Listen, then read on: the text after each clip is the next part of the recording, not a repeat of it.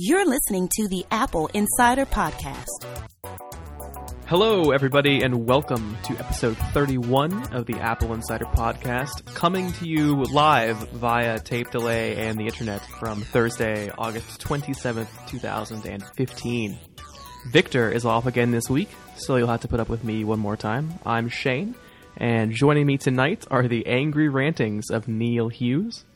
Err. And the dulcet FM radio ready tones of Mikey Campbell. Hey out there. So we'll start off with the big news of today. This is Thursday. Everybody knows what happened because you're listening on Friday. Usain Bolt was hit by a Segway after winning the 200 meters at the World Championships. Th- Those things are dangerous, man.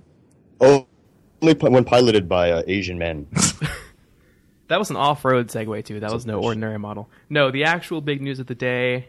Apple sent out invitations confirming that next week on September 9th, they will rent out a giant 7,000 seat arena to introduce us to something.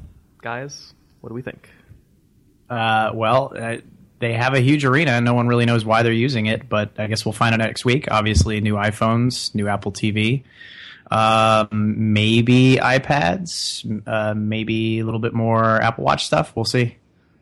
Considering uh, everything that we write almost every single day is are those three things that I think people have a pretty good idea of what's going on. oh, Apple Car. No. What? Come on! They're, look, they're going to put it in uh, the uh, the globe of death. They're going to put two of them in there, uh, motorbike style. Yeah. and um, you're going to you know run it around. That's why they need the big space. All right, so for those who aren't up to speed, let's at least give them a rundown of what we're expecting, right, in the new iPhones, because that's what everybody who's listening wants to hear. So uh, you're gonna, we're expecting two new iPhones, same sizes, same regular design as last year, 4.7 inch, 5.5 inch screens. Uh, presumably, they're called 6S and 6S Plus. Quite unfortunate names, but whatever, it's just a name. Um, and we're expecting the main hallmark feature to be Force Touch, which is the same thing on the Apple Watch and new MacBooks, where you can press harder on the screen and it'll bring up new options, new menus, something. Who knows how it's going to operate? Um, and then other than that, some of the requisite updates, uh, higher resolution cameras. Um, it's been rumored there's going to be a forward-facing flash um, on the new one, so your selfies are going to look great in the dark. And uh, there's even a rumor that maybe the rear camera will shoot 4K video, um, which is ultra high resolution. And uh, is there anything else that I'm missing there, guys? Smaller battery. It will also make just toast. what we need. Yes, Yes. it runs really hot. So I mean, oh, and, and new new colors, right? One new, one new color. One Uh, new color, color. which is as Road one gold. as road gold, as one person says, Road. unmistakably rose gold in name.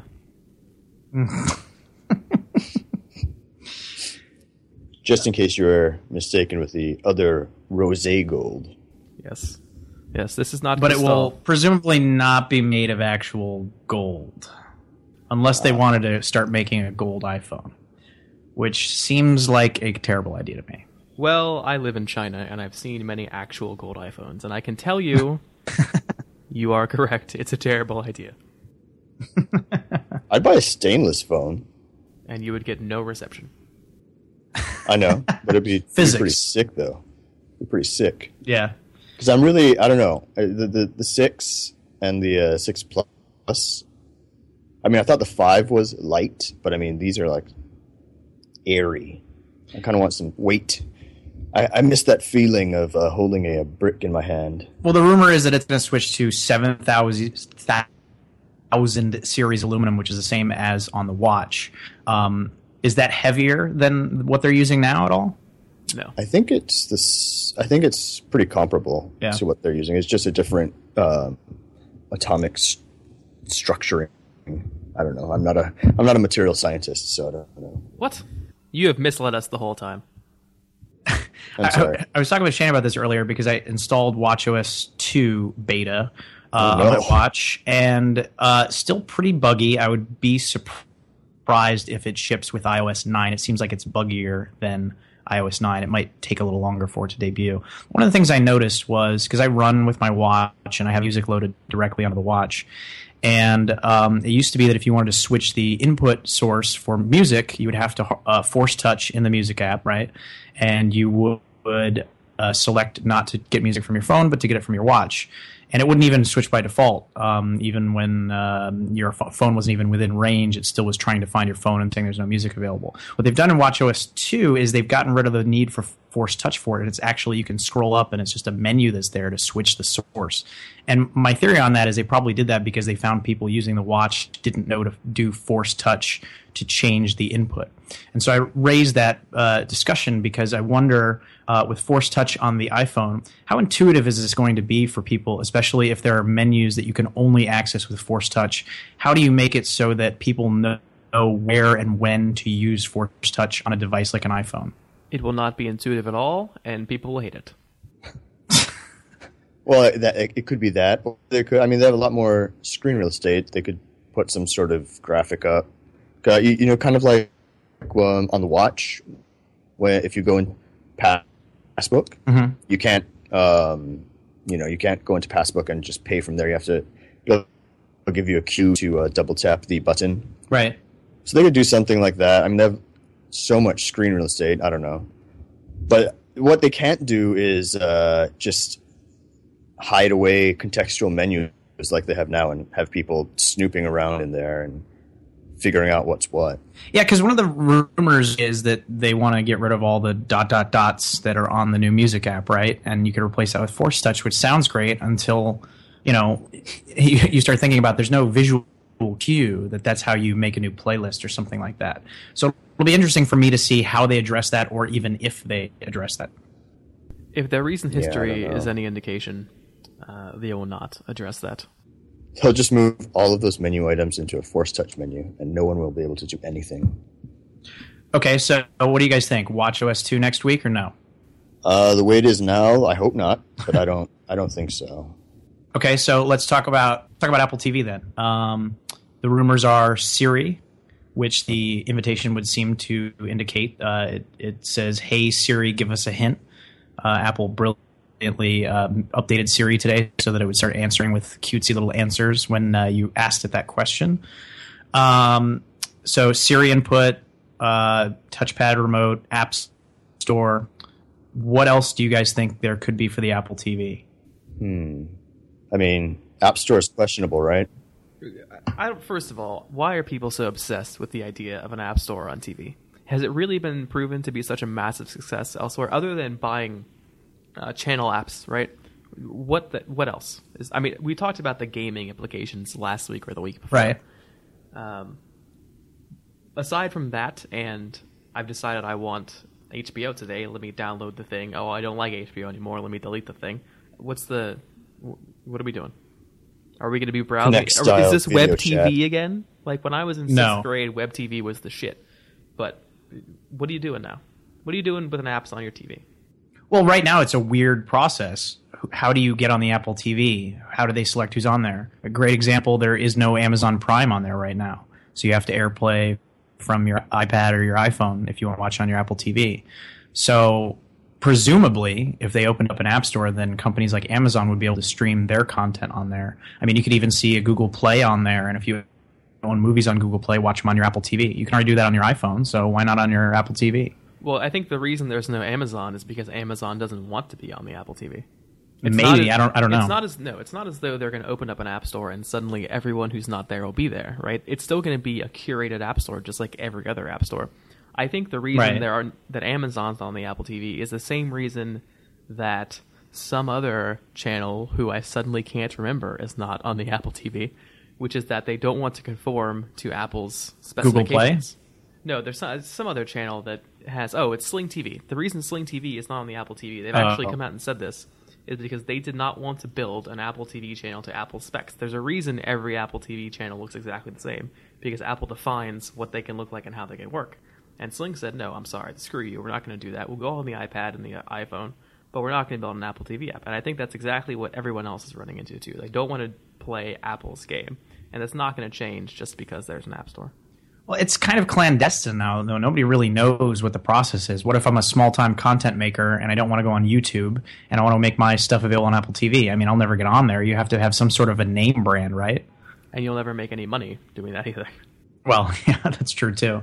I mean, I, I Maybe Apple could monetize it. I add video, you know, pre roll videos and stuff like that, and there would be an incentive for people to do video content on there. Maybe even move away from YouTube and uh, release their content on Apple TV. A uh, whole platform could be, evolve from it. I, I could see some potential there.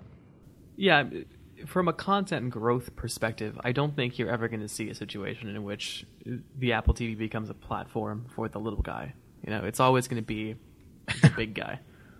Um, Yeah. and other than that, aside from that and games, I you can make the argument for games. I still think it's ridiculous, but you can make the argument for games. What else could you possibly do with an app store? I mean, I just I'm waiting for the first guy to release the flashlight app for Apple TV. I mean, we really need white. some sort of a crowd. we we really need some sort of a, um, a cross-platform search method, right? If I have Amazon, if it's on, on there, if I have Netflix, if I have iTunes, if I have whatever, search for this movie and tell me where the heck can I watch it. One of the reasons I don't think that content is super important to them, I mean third-party content, is because of AirPlay. If you does anybody really have a problem with using Prime Video on their Apple TV via AirPlay now? I mean, if I didn't have to pick up my phone and, I could just sit on the couch and talk to it and have it work for me, that'd be pretty great. Yeah, I don't dispute that, but I don't know. I just I just think the So prospect. you don't you don't sound very excited about a new Apple TV then, huh? I just think the prospect of an Apple TV App Store is absurd. Like, Well, I I, think have a the theory that it. Go ahead. No, you go. Okay. I have a theory that there will not be an app store for for the Apple TV at launch. If you look at Apple's past when they've launched app stores, um, it's always months before it actually becomes available. So that way they can launch the app store and say, "Hey, we have over a thousand apps on there, over 500 apps, or whatever it is." Uh, the iPad was announced and came out three months later. The Apple Watch was announced and came out about six months later. Uh, the iPhone App Store was announced month months before it actually launched. That way, they actually had stuff in the store uh, with no time time to put apps on the store if it were to launch, you know, day and date with the product. Um, I would not be surprised if the Apple TV software out of the box when it launches does not have an app store and it's a update either later this year or maybe even early next year. You can remember that Apple did the same thing with the second gen Apple TV with AirPlay. Uh, they shipped it in the fall with no AirPlay. It didn't actually arrive until an Apple TV and iOS update in early the next year, uh, 2011, 2012, whatever it was. So I think you'll see the same thing this time. It won't have an app store right out of the gate. I don't know. While you were saying that, I was thinking there is one category of stuff that I can imagine doing well on a TV, and it's coincidentally or not what every other smart TV maker uses to uh, sell their TVs, which is Skype and FaceTime. I think there, I think there's an argument to be made that while there may not be an app store per se, there will be apps. I think that's a scenario that you can easily justify. So. Well, one question I have about that is then where's the camera? In Well, the TV. That is a valid question, and I I, mean, Apple don't have an Never answer for you. Well, we touched on this last week, right? If you're going to do one of these and you want to have good sound pickup and all that, you need to do something like Microsoft does with Kinect, where it's a separate accessory with, that's wired, and that just does not seem like an Apple-like approach. Maybe it you have to think that Kinect. whatever Apple does, m- maybe. I mean, I don't think that they're going to have something that plugs into the Apple TV that has a camera and a mic. I think it's going to be an all-in-one design. What if it's something wireless? That it has could a just look like a and mic? Kinect. Yeah. Be. Yeah, I mean they could, they could, they could uh, drop the hockey puck form too and make it some Kinect that is the device that sits under your TV and is constantly watching you. That would be creepy. Great. But I mean, why do you what what do you guys think they're they're going to this big arena for then? I mean, the iPhone sounds like you know a mid cycle upgrade as normal. The Apple TV um, could be cool, but that's not exactly a needle mover for them. Why why get this big arena? Do you think maybe they have a surprise in the works or what? It's the Apple Car. Maybe they're gonna blow out. Yeah. Well, they're, they're gonna blow out all their products for 2015 at one at one show. Here's an iPad, everything. here's an interesting thing. So the Apple Watch launch was a bigger venue, also, and you had Yeah. people going uh, "Oh, look, I got an invite to the Apple event or like fashion people and stuff like that." But there hasn't been a similar thing today, so I don't. Do we really believe they're actually inviting seven thousand people, or they just got a bigger venue because they had they wanted to do something else? Last time they built a whole new building. This time maybe they were like, "Yeah, we don't want to build a building again. We're just gonna do it inside." Yes, but it would still be a huge. That's a huge space. I mean, they're more than doubling what they did for the Apple Watch event in terms of seats. So unless they're going to tarp off empty seats, I don't know what the game plan is here. like the Jacksonville Jaguars.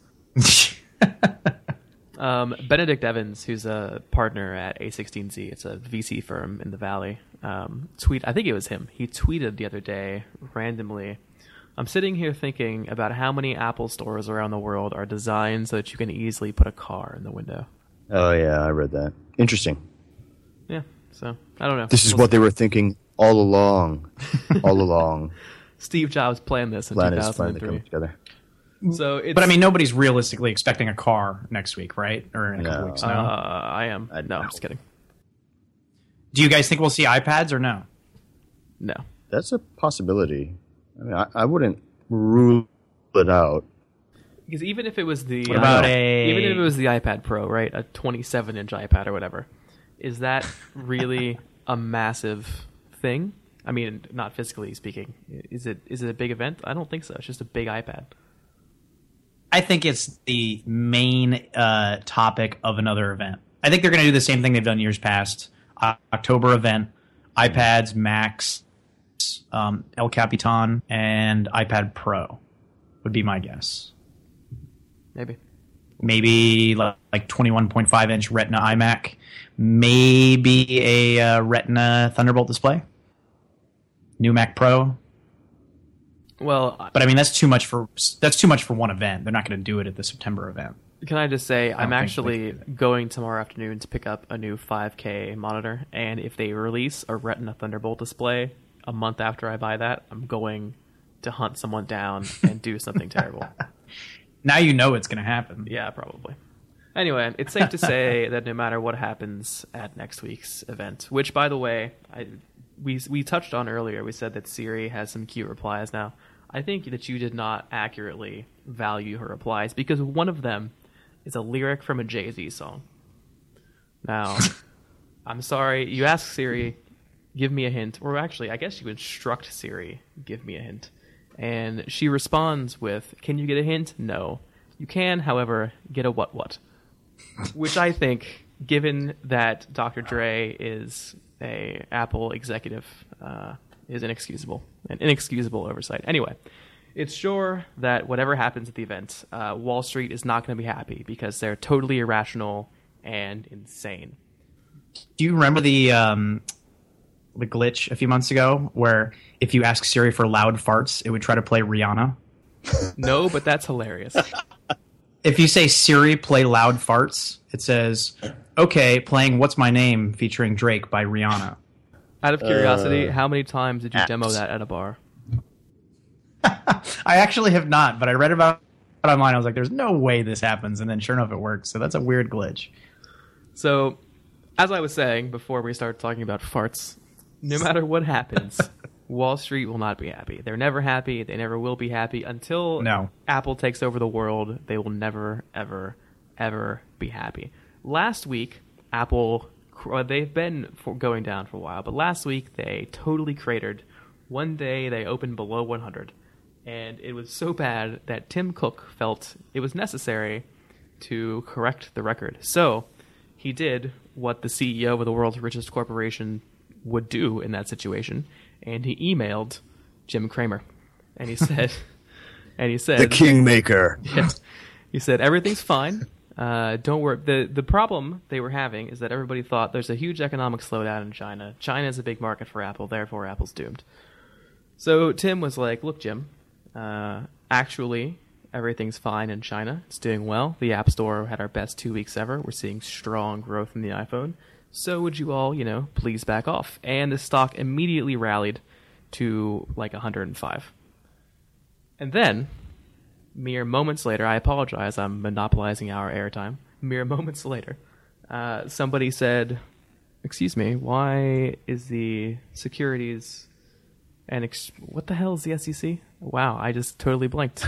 Securities and Exchange Commission. That's what I was going to say, but it seemed wrong. Anyway, why is the SEC not not looking into this email to Jim Cramer? Surely this is insider trading. So that was the progression of the Wall Street insanity last week. Apple went way down. Apple went way back up. I believe and now Tim Cook's going to prison. Southeastern Conference should be looking into it. Yeah, see, that's exactly what I think every time I hear SEC. For those who don't know, both Neil and I went to Southeastern Conference schools. The same school, actually. Go Gators. Uh, yeah, I mean that's typical Wall Street nonsense for you, right? Um, it's just the fact that TV personality needs to get emailed from a CEO to help the stock out is just like, are we living in loony land here or something? I, I don't get it. Yeah, I don't really Mad know what to say about this. And plus, their Mad. their uh, earnings ratio is way down. It's like 16 times or something. Yeah, and Netflix is 235 times or whatever. That's probably totally. Well, wrong. let's not forget too that all of this happened in a backdrop of where the entire market was doing awful uh, last Friday and, and this Monday. It was down, I think, 550, 600 points last Friday, and then it opened immediately Monday down over a thousand points, um, and rebounded as the day went on. But still, uh, there's a lot of fears about the global economy, particularly in China, and that backdrop is in which uh, the concerns about Apple have come from where uh, they're afraid that the growth that's being driven by China is going to fall off a cliff, even though there's no real evidence that it's going to affect Apple in that way. There's no real evidence it's going to affect anyone in that way except like Well, yeah. Gucci and Prada. I mean, what is the the old retail trope? Luxury? I guess it's not a retail trope, just a, a trope in general. Luxury brands always survive recessions, and Apple is, for better or worse, a luxury brand. I mean, that's where they've positioned themselves. That's where they want to be, and that's what they are. I would like to remind every. I live in China, and I would like to remind everyone who is freaking out about this that one, the uh, Chinese Communist Party has a lot of money, and two, there are 1.5 billion people in China, and not all of them are going to become poor again at the same time. So, chill. I, I'm not sure if you heard, but uh, Trump had something to say about that, that today. Oh, did he? Uh, I didn't hear. Please, please tell.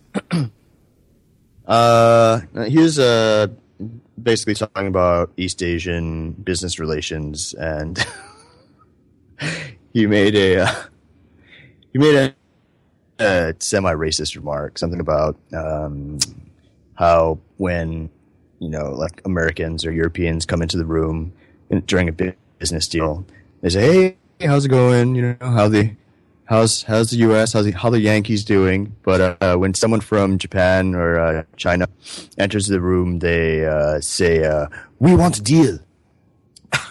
and I'm not. Did- I'm not saying actually that. use that that is exactly what he said. He said, "Yeah, he did."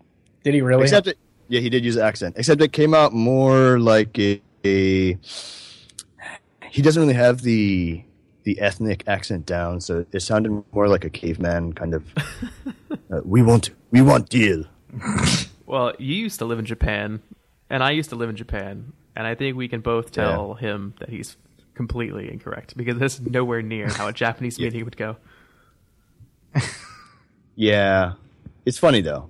Yeah, I feel like he just wants to offend everybody, and and it's working, right? Yeah, I mean, he's up in the polls.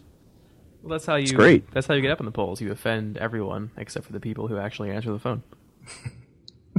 Yep, sounds good to me. So if All right, was, let's move on before we offend our listeners. Hey, uh, that's what I was doing. Calm yourself down. If I was Donald Trump, aside from a gold Apple Watch edition, the one thing that I would want is a smart band for my gold Apple Watch edition, probably to tell me how much of a jackass I'm being.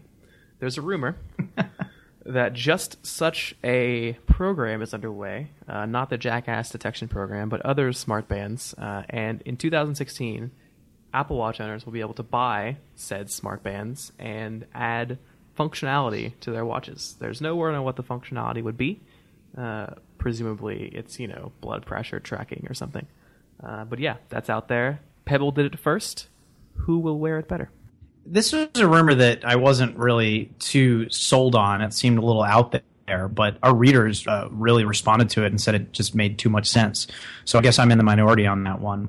Um, some of the, stuff that it said that they could make these smart bands for is to read blood oxygen levels, respiratory rate, blood pressure, body temperature, stuff like that. There were some weird claims there, like that the Apple Watch wouldn't be able to read body temperature um, accurately on uh, the side of the watch because of heat from the device when it runs and charges and stuff. Maybe there's some truth to that. I don't know. Um, but basically, the this all hinges upon a hidden port that a lot of people don't realize is inside one of the grooves that the bands slide into. It is on all shipping watches. It's a diagnostic port and it's covered up. Um, and you can actually, uh, if you wanted to, I guess, remove it. Uh, but there's nothing that really attaches in there at the moment. The the one thing that concerns me about this is you wouldn't be able to install one of these smart bands on your own because of the fact that you have to remove this thing and insert it into the port and all that, right? So I you'd have to, I guess, go into an Apple store and they'd have to install the band for you or something. But Or they uh, could, yeah. I mean, they could just. Who knows? I mean, has anyone tested the waterproofiness of the port? I mean, maybe it's pre-built or it's already built to be waterproof, maybe and all they have to do is remove that that little trapdoor once the time is is ready. how, do- how does it remove though? Do you just remove it like with a with a paper clip? I've like seen people remove it with like a knife. Yeah. I it, it I think it's just kind of it takes like a like a little tool. I think uh, Apple the uh, Apple Store peeps at the Genius Bar have like a little tool that pops it out. and that's how they like test the. What do they do at the store with it with the port? How's it used now? Um, diagnostics and also they well when they ship out the um, that's where they connect the battery and data Right. connection for the um you know the The demo units. watch yeah the stands yeah Yeah, so you can get power through it and stuff. Um, and the the idea behind this, at least according to the rumor, is that Apple realizes that people aren't going to buy a new watch every year, especially when they cost $350, $400 and up. So this would be a way to add some functionality to the watch that people want, want might want, like for myself, GPS. Uh, that they wouldn't have to buy an entirely new watch and could just set, instead buy a cheaper band and it would be a way for Apple to keep selling stuff to people. So uh, some of it makes some sense. I don't I don't know how true this is, but it raises some interesting discussions just about you know uh, where the watch is going and and and what they could do with it going forward. I'm imagining a scenario in which somebody buys like two bands, right? They buy a, a blood oxygen band and a GPS band. The idea of a GPS band is hilarious. But they buy a blood oxygen band and a GPS band, and then they go running one day, and they're like, damn, I got my blood oxygen band on. And then they go to the doctor the next day, and they're like, damn, I forgot to change out the GPS band. Like, this, it's going to be insane. There's no way that's ever actually going to happen.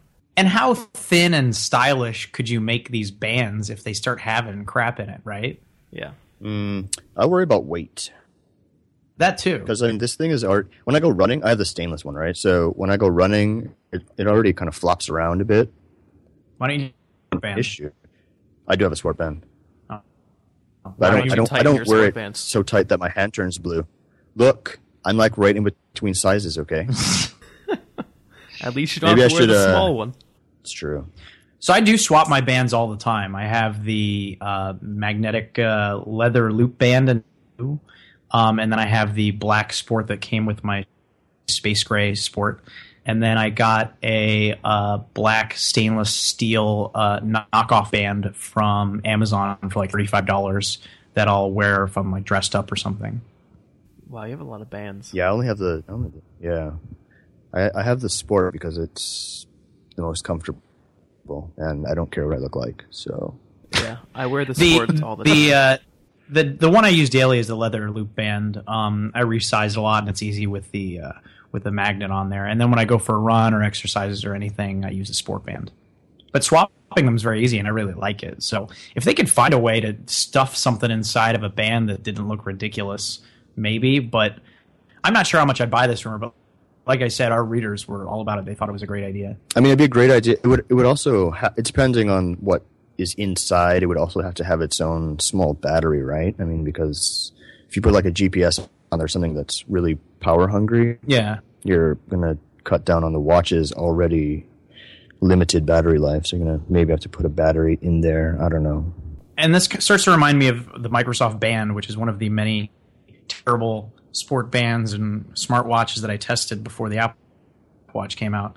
And uh, the Microsoft Band is like wrapped all the way around, and it's thick uh, with like battery in it and different parts on in different sections of it. So the opposite end has the heart rate monitor from the screen, and it's meant to be worn inside the wrist. And it's just an ergonomic nightmare. I mean, the thing is just, it's pretty terrible. Uh, it's a great GPS sport running watch, but you wouldn't want to wear it like with a suit or anything like that. I mean, it's just, it's not very good. And that reminds me of another issue that I run into with the Microsoft Band when I was using it. Sometimes it takes like 15 minutes to get a GPS lock on it. And people don't realize, like, when you use your iPhone, it gets a GPS lock much quicker because it's not actually getting GPS. It's triangulating your location through Wi Fi signals, cell towers, and other stuff to help narrow down where you are because GPS can take a while to lock on. And with a Microsoft Band, it can't do any of that stuff. So I, have taken it out before and gone on an entire run, and it never got a GPS lock the entire time I ran. Well, if you do eventually yeah. get a smart band for your Apple Watch, you may be able to buy them at Best Buy because Apple and Best Buy are sitting even higher in the tree now. They're best buds. They are. they are best buds. So the Apple Watch came to Best Buy, uh, like a few, hundred locations or something, one hundred locations uh, earlier yeah. in August, and I guess it did really well. Uh, the original plan was to have it in, I think, three hundred stores by the holidays, uh, but now they're going to put it in every single uh, Best Buy outlet. Screw that! September. We want the money. yeah, really. Um, they're also getting. I mean, this is a pretty big deal, right? Yeah, I mean, I wonder what the the breakdown is uh, for the demographic shopping at Best Buy, as far as sales. You know, I want to know aluminum versus.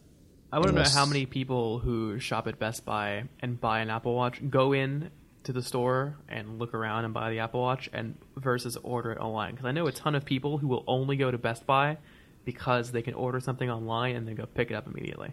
Why, yeah. Why would they do that? No one likes to go to Best I, Buy. I, I, do it, and it always takes me longer. You go in there and they go, "What did you buy?" and they can't find it, and they have to go have somebody just pick it up from where it was sitting on the shelf. Anyhow. Well, that's because nobody Where's likes you. that's story of my life. Wait, are you Neil Hughes? Yeah. yeah, my yeah, picture. Let, let me go. Out. Let me go look for that for you. I'll be. Uh, yeah, I'll be back. It always takes me longer, but I mean, this seems like a pretty big deal to me. You have uh, what something like 300 uh, Best Buys have a store within a store, the Apple Store in there. This is coming no, to over a thousand Best Buy. Is it more than that? Oh yeah, it's yeah. over. It's almost a thousand have store. Almost oh, is single it? one has a store within a store now, and they're also getting. Oh really? So not only is the Apple Watch going, but the stores within stores within stores within stores within stores are getting uh, expanded, and they're getting uh, I guess new fixtures and more toys to play with. And Best Buy just reported their earnings last week, and they surprised and and exceeded Wall Street expectations. So they're a company that like two three years ago, some people thought wasn't even going to survive, and they seem to be doing pretty well right now. And so this growing partnership with Apple, I think, is a beneficial thing for both companies. There's a the Best Buy victory in the big box electronics store wars has done a lot of disservice to a lot of people, but it's really actually impressive to see them coming back now see how they've how they've changed. Now, have you guys seen the watch in a Best Buy location? Where do they sell it? Is it in the Apple section or is it in the smartwatch section? I haven't been in a country with a Best Buy in quite a long time. I haven't been in a Best Buy for probably over a year. I'm just curious where they sell it because the iPhone is not sold in the Apple section. Yeah, it's in the mobile phone. The Apple section. Last time I was there. Yeah, it's yeah, it's in the phone section. If you go to the Apple section, it's Macs, it's Apple TV, it's iPad. Um, but they do not sell the iPhone there. So where do you put the watch? I would guess in the Apple section, but I really don't know. So if you're listening to this podcast and you live near Best Buy, please tell us where the watch is because none of us tech writers have ever been in there. yeah, I would assume Apple would want it in the Apple section, although I wonder I if that's know. part of the expansion, is consolidating everything together. So all of the Apple products will be in the Apple section. Well, the, yeah. part of it too is they're going to start selling Apple Care at Best Buy, and they're going to start doing in-store repairs too. Yeah. So the first. So part, I wonder how much that. Yeah, go ahead. The first part, I don't understand why they weren't before. What is so special about selling Apple Care? I don't know. Yeah, I don't know. I mean, I can buy it online up to a year after I buy my thing. So anyway, um, but the in-store service part is pretty interesting. They said they're doing a 50 store uh, pilot program where 50 Best Buy locations will become Apple authorized service providers.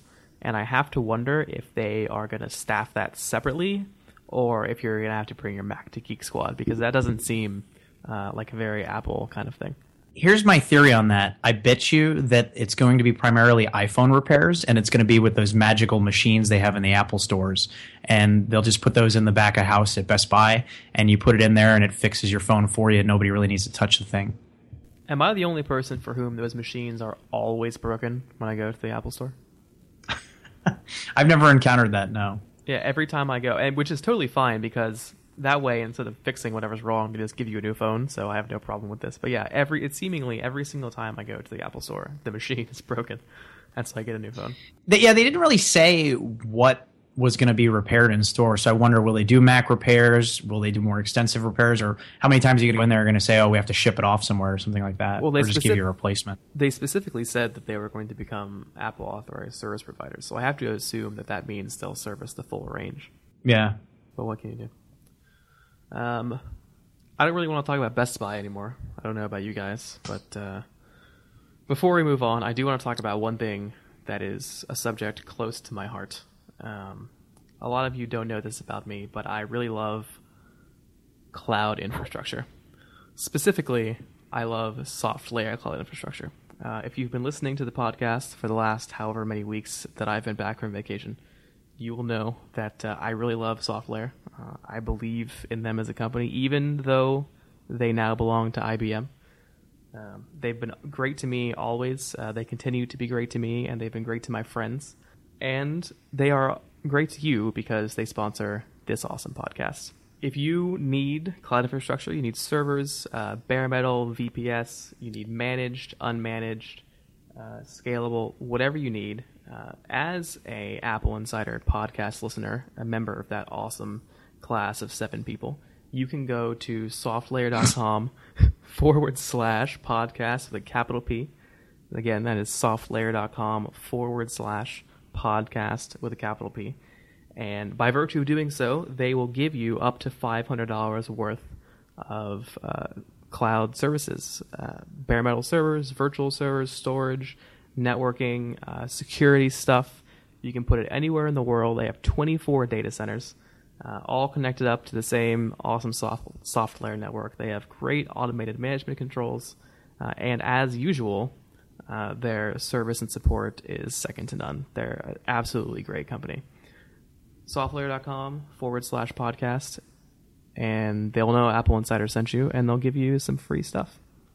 So after that awesome promotion for an IBM company, we turn in to the anti IBM. Not really the anti IBM. That segue made no sense, but we're talking about Tesla. Which, by the way, Mikey, you made fun of me the last time for saying that somebody called the Model S the best car in the world. This morning, Consumer Reports gave it a perfect uh. 100. And not only did they give it a perfect 100, they had to change their scale because it actually scored a 103. So I feel. You know what? I, you know? Do you know where I go for my automotive decision making? Consumer Reports. Not Consumer Reports. No, not Consumer Reports. Where do you go? Anywhere but Consumer Reports. Actually, no, I lie. I go to Consumer Reports, see what, what they recommend, and I don't buy that. I will say I don't know. I live um, in Hong Kong, and I think that they give Model S's out like when you open a new bank account now, because I see at least three or four a day. Like just walking from my house to the supermarket, it's insanity. Where I live, they're they're lousy with them over here. I've only seen like two Model X's, and I don't even see them anymore. There, there is no. I think they it doesn't down. exist yet. I mean, not Model X, uh, Model The Roadster. the Roadster. What's it called? They're Model. redoing the Roadster. It's called the Roadster. Okay.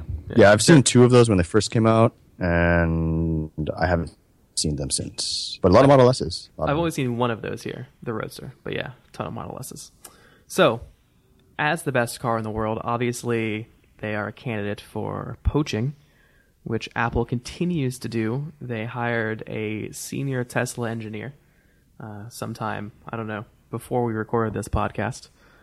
Uh, Neil, you know more about this than the rest of us put together. What do you think? well, I, I, one thing, uh, this is probably no interest to our listeners, but I'll say it anyhow. Why do these stories keep breaking at like three o'clock on a Friday? It's always a Apple Car story at like three o'clock on a Friday. It's like like clockwork. Somebody's got these things coming out. But uh, yeah, Jamie Carlson is the guy's name, um, and uh, some snooping was done by Reuters, and uh, they found on his LinkedIn profile and that he, and along with six others with experience in driving and developing self-driving cars, are now uh, working at Apple's headquarters. So uh, gasoline continues to be poured on the fire about a potential Apple car, and with every Friday at three o'clock, we learn more about the project. No pun intended. So here's Uh, it's here's something I'm curious about. When you Oh. work at, Yeah. Yeah. when you work at Apple, um, generally speaking, you are not allowed to have a life uh, or a public persona of any kind. Um, f- interestingly, the WebKit team, the team that works on the WebKit open source project and Safari, do not they are not allowed to have personal blogs. There's a WebKit blog, but they're not allowed to have personal Yeah. blogs. So my question is this: Given everything that we learn about Apple from LinkedIn, why is there no corporate policy against changing your LinkedIn when you get hired? They used to do that, didn't they? When LinkedIn first became like a, a thing. I'm not sure if that was on the part of the, the employees or if it was like a mandate from, from Apple, but when they got hired, it was kind of like, or hired or, or acqui-hired, they would erase all all vestige of their All traces of their existence. yes, basically Yeah. dead. I don't know. We can go back to the actual. it's interesting story. that all these rumors these rumors keep you know focusing on a self-driving car um and Because that's I, the new I, I mean I that yeah Well, I- I- it's inevitable right there, there are going to be self-driving cars but do you guys see a first generation apple car driving itself or not I don't see a first generation Apple car to begin with. Yeah, I was discussing this with um, one of my one of my friends uh, this past weekend, and we're talking about the infrastructure needed to facilitate a self-driving uh, America, if or a self-driving China. And I don't know. It doesn't. It, it'll happen one day, probably, but I mean, how many years down the road is that?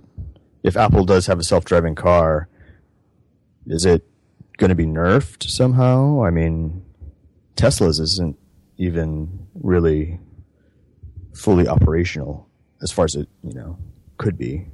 Well, Demoed it. what do you what do you mean by infrastructure? Um, well, it depends on what. Okay, like Tesla's reads speed limit signs, right, and all that kind of good stuff. Uses their technology. The Mercedes one uses radar to measure distances. This, it has to be some sort of standardization between all of these different systems for them to work well together on the road. And I don't know. Apple introducing its own self-driving car is going to add yet another format to the to the fray. Also, implications as to when these things get into an accident, like who. People are obviously going to go after Apple, right? I mean, they go after Apple for ridiculous stuff anyway. What what happens then? I mean, I don't know. We're, I'm getting too far ahead of myself, but um, these are all interesting questions. I don't know. I think it depends on what exactly you. I think that there's a fundamental lack of vision on the part of everyone, including myself, about what the future of cars actually is. Um, and I think for that, Flying vehicles. Yeah. I think for that reason, that's that's my primary reasoning behind why I don't think that there's an Apple car on the horizon. Because, like, so what do you think they're hiring for then I mean, I don't know. I'm absolutely certain I- that there's. I'm absolutely certain that there's some kind of uh, bigger car play in the works, right? Yeah, I don't think it's just a, a car. I think they want to make a car system, like a like a subsystem that you can perhaps license out to any car manufacturer. I don't really see them selling, marketing a you know turnkey solution like a like a rebadged i3 or no, I, yeah, something like that. So you see them just making the brains of a self-driving car, or what? Yeah, I mean, why not? It, it, otherwise, OEMs have to, you know, do the research R and D themselves, and then we all know car technology is not. They're not. Car companies are not the best at rolling out that kind of stuff. Well, um, and here's my other thing. So why not a tech company? here's my other thing. We've based aside from that one was it Reuters the Journal, the original report about Project Titan. Aside from that, we've based the vast majority of our thought process on who they're hiring. They're hiring people from the automotive world. Well, a lot of stuff goes on to build a car, right?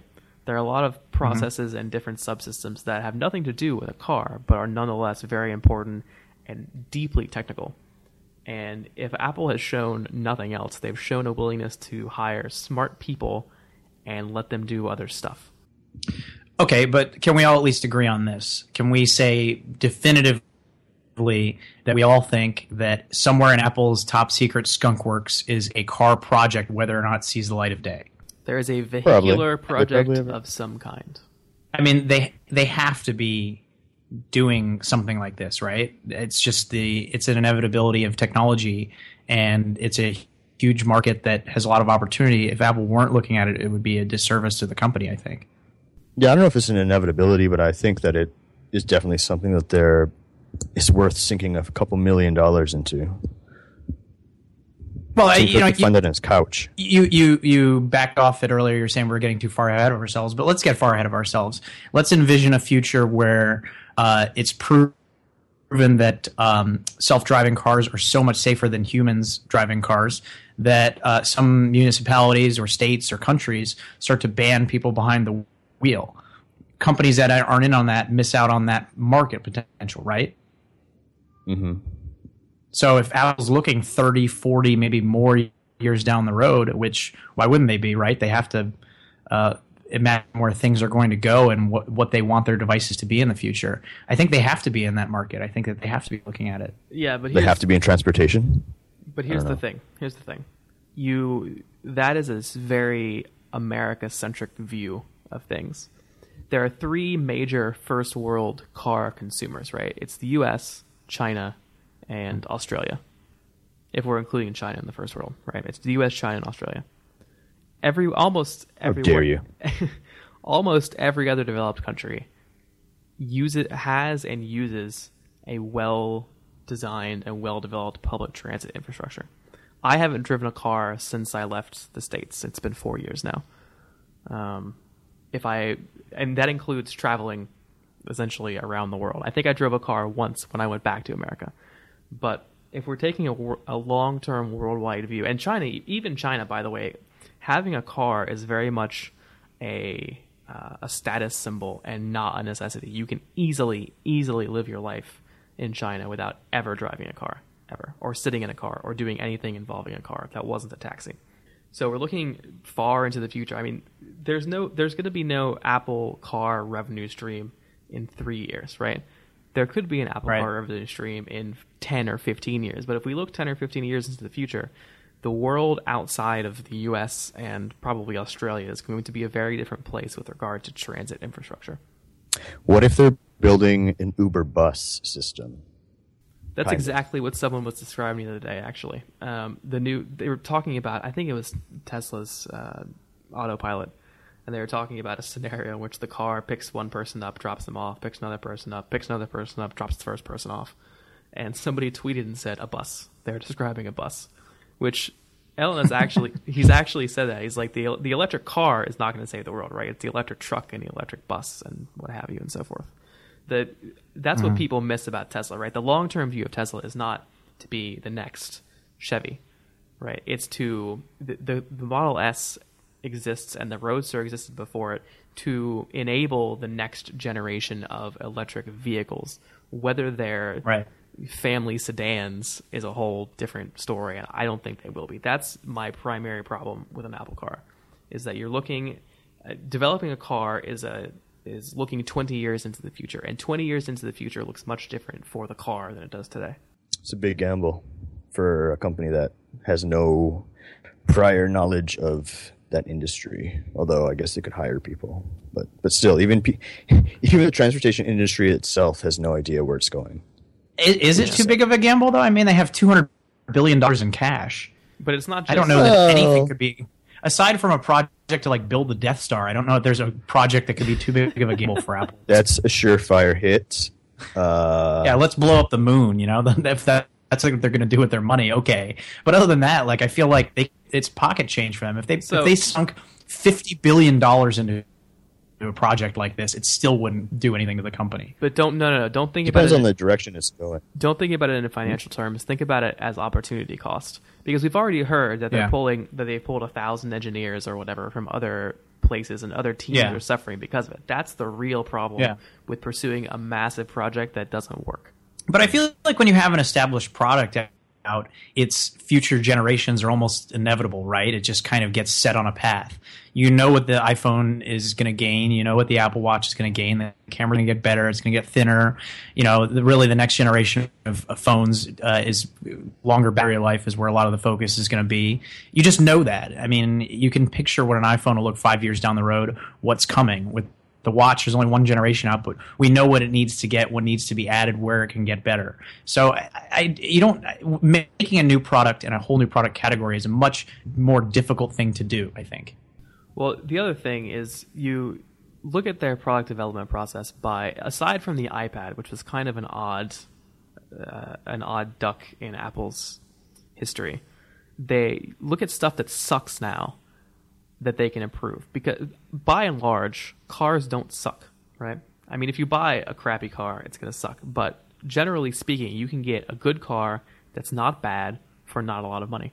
So well don't- if i could if i could have a car market? that 15 years from now is just like a living room on wheels and i just kind of sit there and and you know take a nap make phone calls you know read a book uh and, and that and that allows me to get where i need to go that really changes the world that we live in now i could instead of you know taking a, a flight i could just you know book my trip around uh when i'm going to sleep get in a car or lay down and sleep wake up eight hours later wherever i was going to go and not have to do all the crap of flying so I, I could see a world where cars are a million times better than they are right now because driving is such a waste of time you can't do anything other than listen to us on a great podcast while you drive well, you could probably do other things. That's a sad view of the world. Yeah. Yeah. I wouldn't want to live in a Well, world not in- where not we in- were the only entertainment option.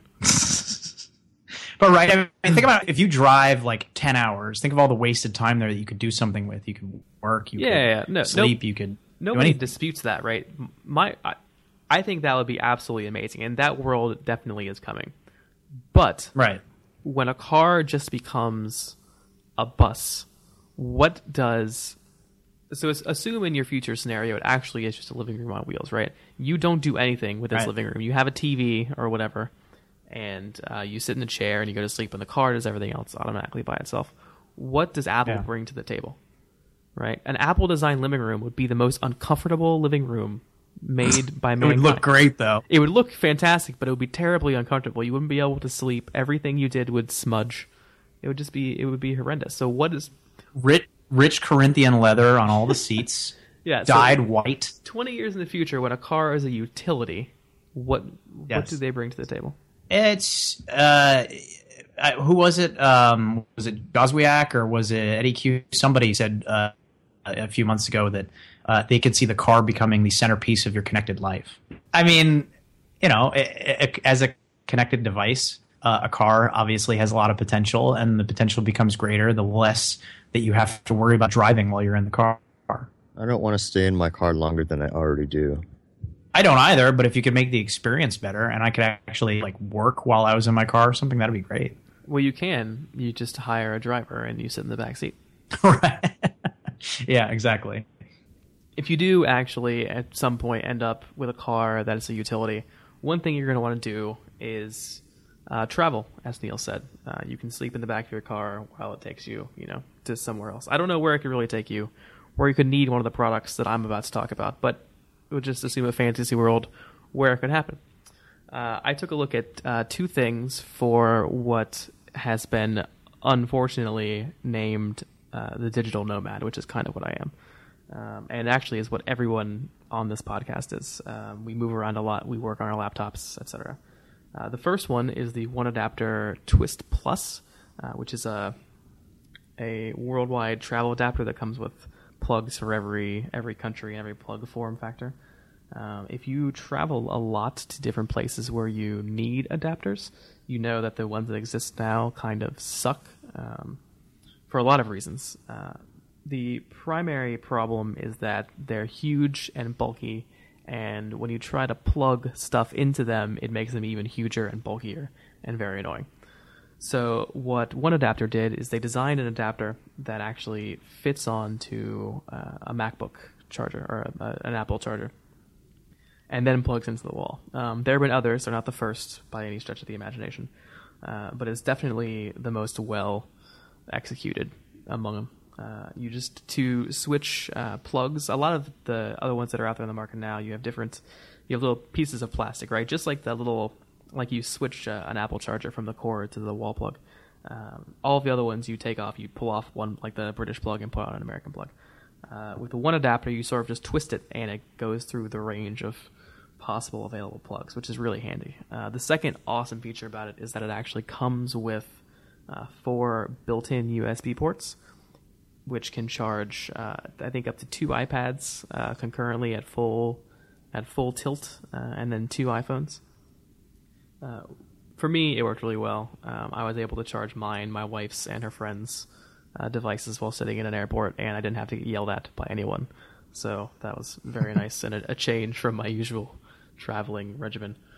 Um, but yeah, if you are looking for a travel adapter and you have a MacBook, um, I really recommend taking a look at the one adapter before you go buy one of those stupid ones you can buy in the airport. It's it's a worthwhile upgrade. If you don't carry a travel adapter with you, then you probably don't care about anything I just said.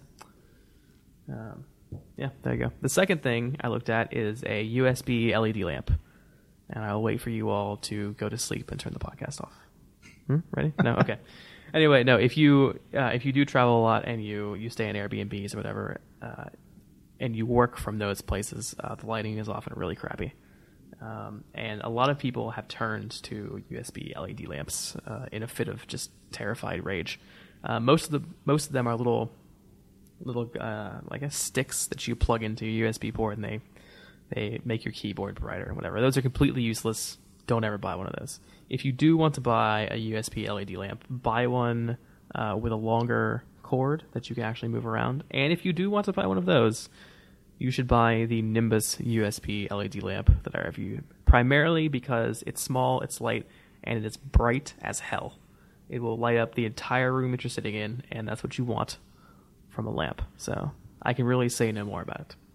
And I will say no more about it because we have a far more interesting subject to talk about, which is the next version of everyone's favorite Kickstarter, the coin.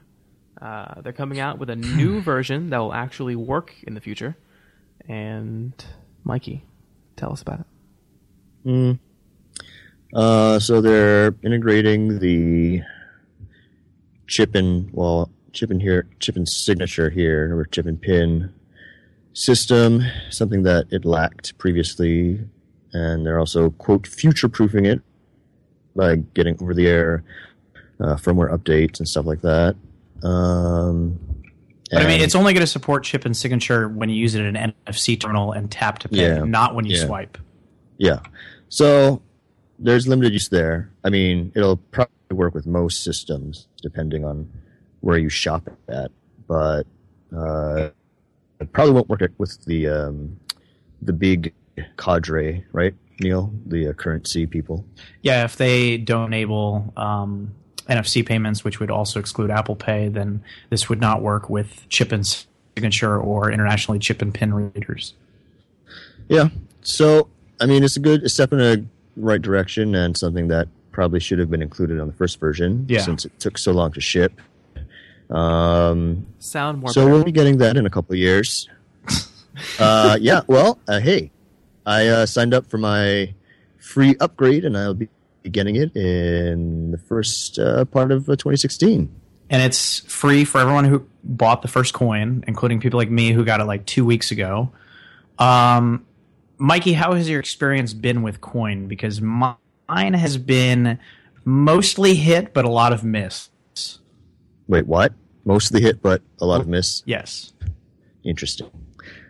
So are, are you are you saying like it'll work after a couple tries?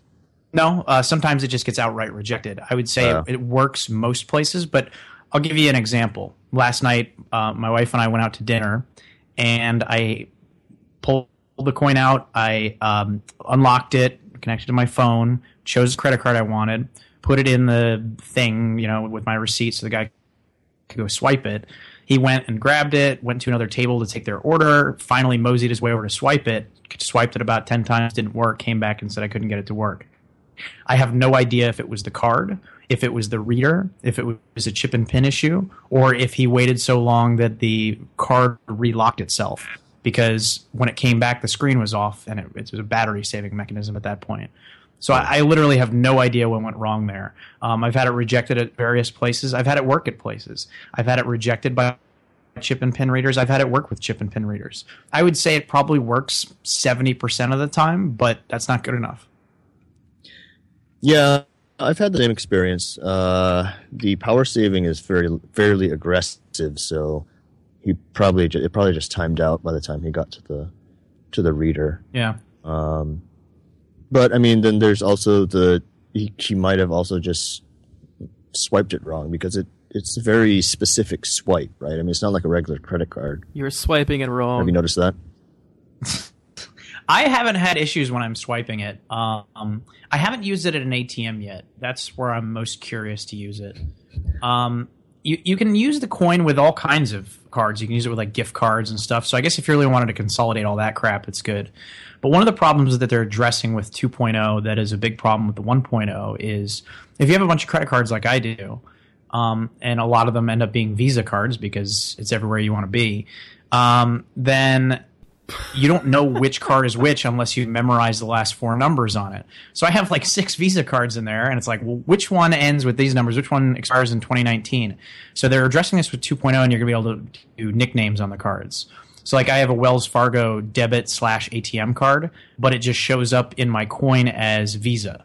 So in Coin 2.0, you're you're going to be able to change the LCD to read uh, what it is, so I can put ATM on there and not have it just say Visa. I thought you could. Wait, did you get the? Did you? Yeah, you can do it with the new version of the app.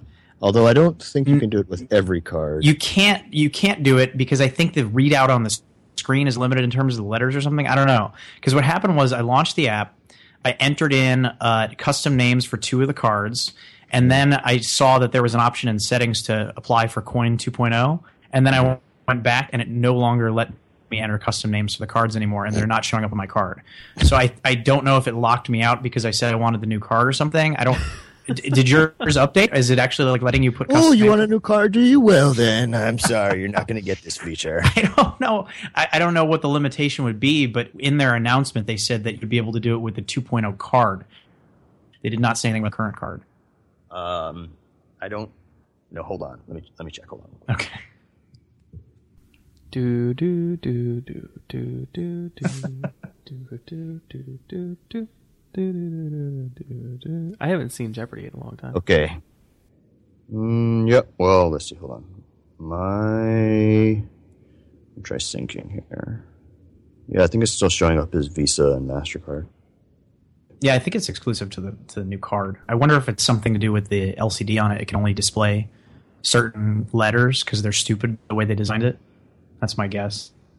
Mm, could Can be the just- firmware. Can we just stop for a moment and Yeah. think about the fact that we're talking about having to update our credit cards? the future is stupid. It's the future. I I want to like this product more than I do. It works enough that I keep carrying it with me, but you know, it, it's got to work 99.9% of the time for you to be able to take it with you and not have to worry. And as it is right now, I still have to bring my cards with me as a back- backup because the coin doesn't always work. And it works enough of the time that it's frustrating because it's like you're so close.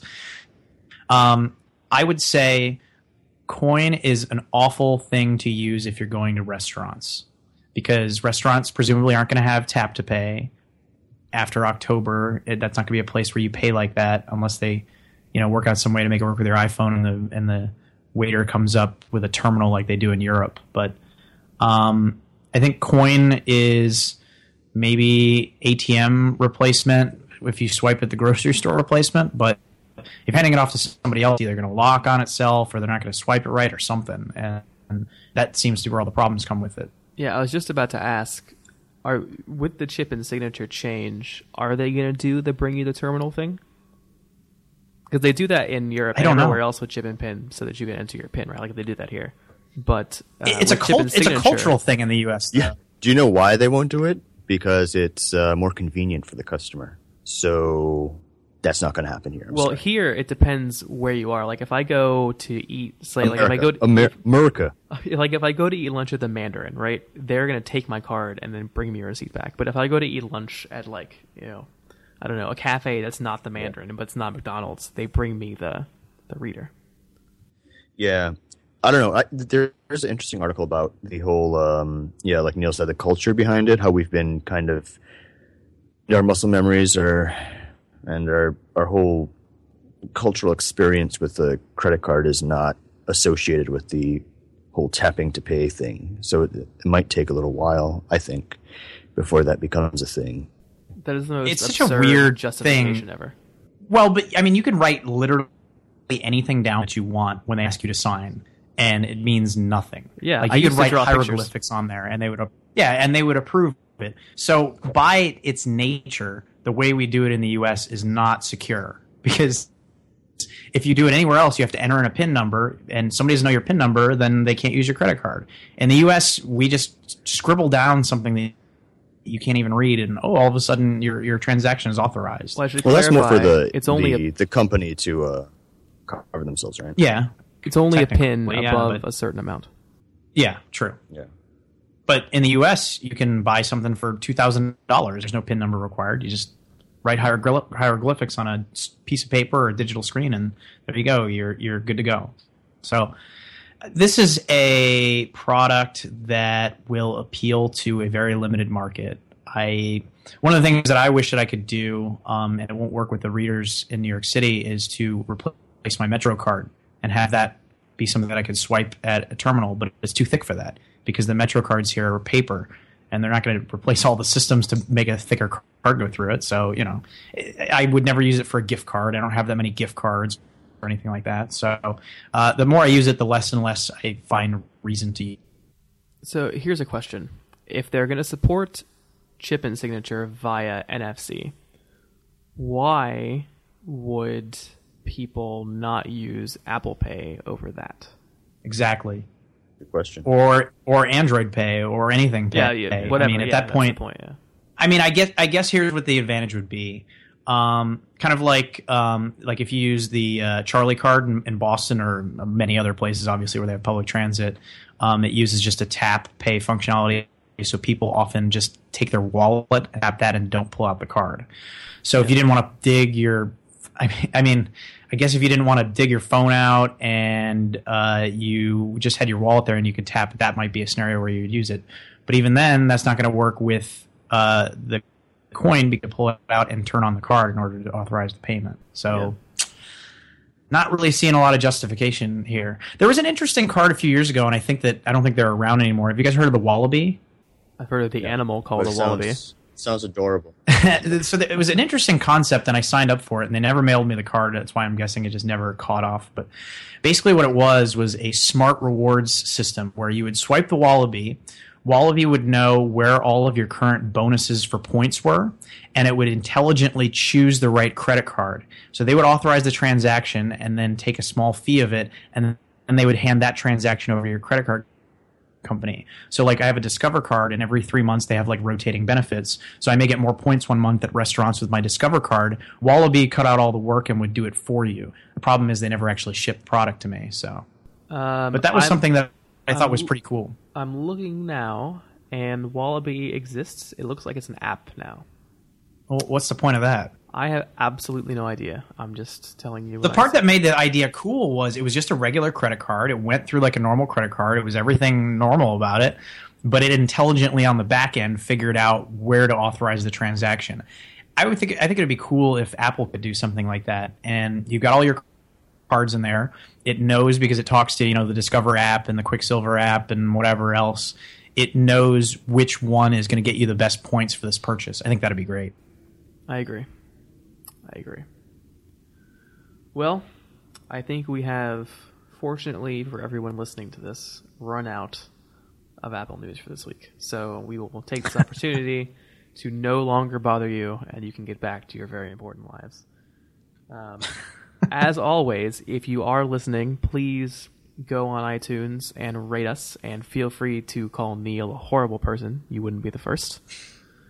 Um, and if you'd like to follow us elsewhere, uh, I am on AppleInsider. Neil, other than AppleInsider, where are you? I am on Twitter at this is Neil. Yes, he is not Joel Osteen, as we said last week. I just want to reiterate. No. Mikey, where are you? I am on the Twitters at Mikey Campbell eighty one. Excellent. Mikey Campbell, 80, no no underscores, no special characters, no smiley faces, Nope. no Nope. emoji, No. no. Only in my tweets. I am I am disappointed that you have no emoji. Well, that's it. Thank you guys for listening, and uh, we'll see you next week.